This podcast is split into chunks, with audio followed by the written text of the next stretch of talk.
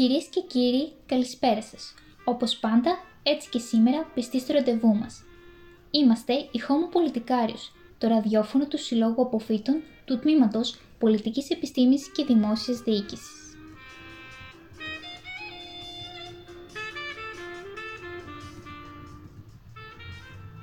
Σήμερα θα μιλήσουμε για τη νέα ανάφλεξη στο Ισραήλ, για την απελευθέρωση του ηγέτη της αντιπολίτευσης στη Γεωργία.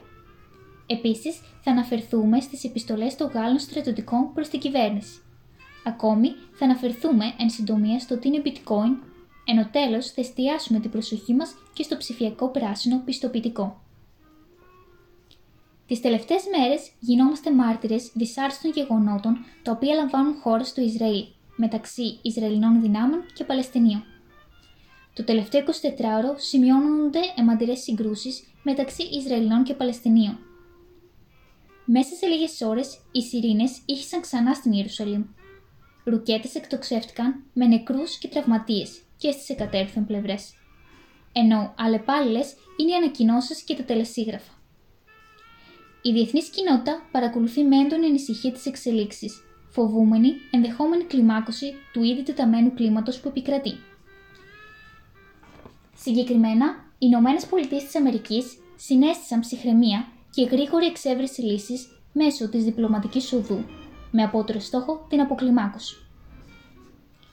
Στο σημείο αυτό, αξίζει να αναφερθούμε ότι το Ισραήλ διαμήνυσε στις ΗΠΑ ότι δεν θα ήθελαν να εμπλακούν στη διαμάχη τους, καθώς είναι ένα ζήτημα που αφορά τους ίδιους και το οποίο, όπως τόνισαν, μπορούν να επιλύσουν μόνοι τους.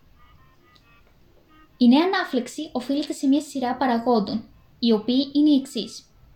Ο σχηματισμός νέας κυβέρνησης στο Ισραήλ, η διεκδίκηση της εξουσίας μεταξύ των Παλαιστινίων, οι σχέσεις του Ισραήλ με τα αραβικά κράτη, αλλά και η ημέρα της Ιερουσαλήμ, κατά την οποία το Ισραήλ γιορτάζει την κατάκτηση του Ανατολικού τμήματος στον πόλεμο των 6 ημερών του 1967.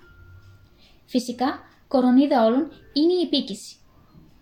Συγκεκριμένα, οι Ισραηλινοί έπικοι καταλαμβάνουν σπίτια Παλαιστινίων στις κατεχόμενες περιοχές ανάμεσά τους και η συνοικία Σέιχ Τζάρα και τους κάνουν έξωση.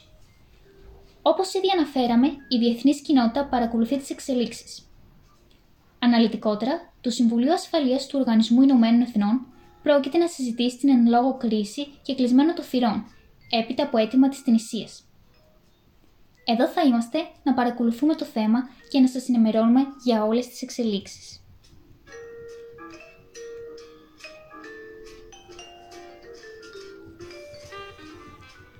Σε άλλη είδηση, η οποία μας απασχόλησε ιδιαίτερος, ήταν η απελευθέρωση του ηγέτη της αντιπολίτευσης της Γεωργίας, Νίκα Μέλια.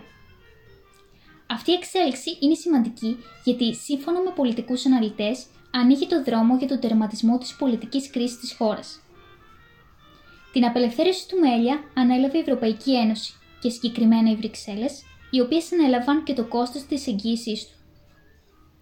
Ο Μέλια είχε συλληφθεί το Φεβρουάριο του 2021 με την κατηγορία ότι πυροδότησε βία κατά τη διάρκεια αντικυβερνητικών διαδηλώσεων του 2019, καθώς η αντιπολίτευση χαρακτηρίζει ως άδικες τις κοινοβουλευτικές εκλογές, τις οποίες και κέρδισε το κυβερνών κόμμα.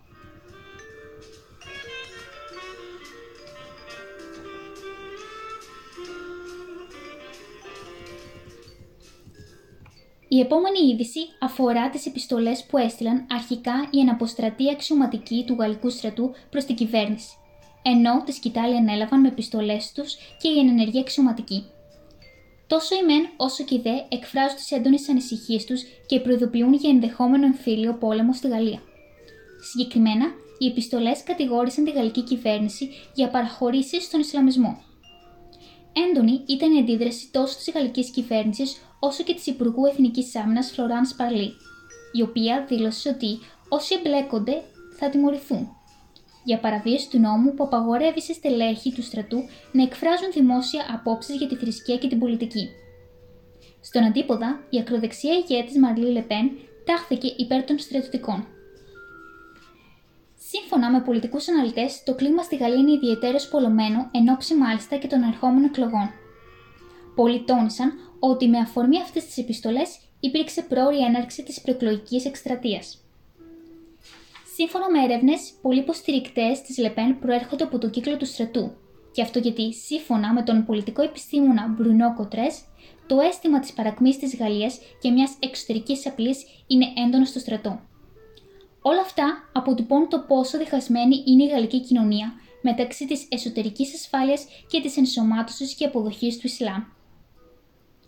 Σε αυτό το σημείο της εκπομπής θα αναφερθούμε στο bitcoin. Το τελευταίο διάστημα, τα κρυπτονομίσματα έχουν ενταχθεί στην καθημερινότητά μας και δεις στις καθημερινές μας συζητήσεις. Υπάρχουν πολλά κρυπτονομίσματα, με πιο γνωστό το bitcoin, το οποίο είναι ένα αποκεντρωμένο ψηφιακό νόμισμα χωρίς κεντρική τράπεζα ή κεντρικό διαχειριστή που μπορεί να κάνει μεταφορές από τον ένα χρήστη στον άλλον χωρίς την ανάγκη διαμεσολαβητή. Συγκεκριμένα, το bitcoin εφευρέθηκε το 2008 από κάποιον εν ονόματι Νατόση Νακαμότο. Από τότε μέχρι και σήμερα τα κρυπτονομίσματα έχουν εξελιχθεί, ενώ πλέον υπάρχουν πολλά πέραν του bitcoin, όπως το Ethereum. Φυσικά, τα κρυπτονομίσματα έχουν θετικά και αρνητικά. Τα κρυπτονομίσματα είναι μια επένδυση με πολλά ρίσκα, γιατί οι τιμές των κρυπτονομισμάτων αλλάζουν όχι μέρα με τη μέρα, αλλά ούτε ώρα με την ώρα. Και ίσως δεν θα ήταν και υπερβολή να πούμε δευτερόλεπτο το δευτερόλεπτο. Από ό,τι φαίνεται, τα κρυπτονομίσματα ήρθαν για να μείνουν και να μας απασχολήσουν. Μάλιστα, το ενδιαφέρον είναι τόσο μεγάλο που οι μεγαλύτερες τράπεζες του κόσμου επιταχύνουν τις προετοιμασίες τους για να λανσάρουν το ψηφιακό χρήμα. Ήδη το E1 είναι γεγονός ενώ, ενώ ενδεχομένω σύντομα θα δούμε και το ευρώ και το e-δολάριο.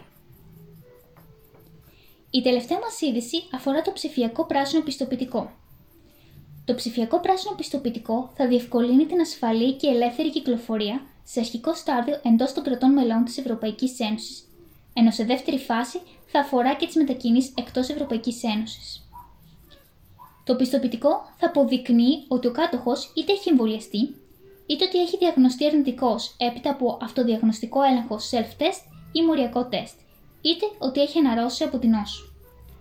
Το πιστοποιητικό μπορεί να εφαρμοστεί επίσης και στην Ισλανδία, στο Λίχνενστάιν, στην Νορβηγία αλλά και στην Ελβετία. Μάλιστα, ήδη έχει ξεκινήσει η πιλωτική εφαρμογή του, με απότερο στόχο την πλήρη εφαρμογή του σε όλα τα κράτη-μέλη. Το πιστοποιητικό θα διευκολύνει τα ταξίδια και τις μετακινήσεις, φέρνοντάς μας ένα βήμα πιο κοντά στην καθημερινότητα την οποία έχουμε στερηθεί τον τελευταίο χρόνο. Και κάπου εδώ η σημερινή μας εκπομπή έφτασε στο τέλος της. Ανανεώνουμε το ραντεβού μας. Καλή σας νύχτα.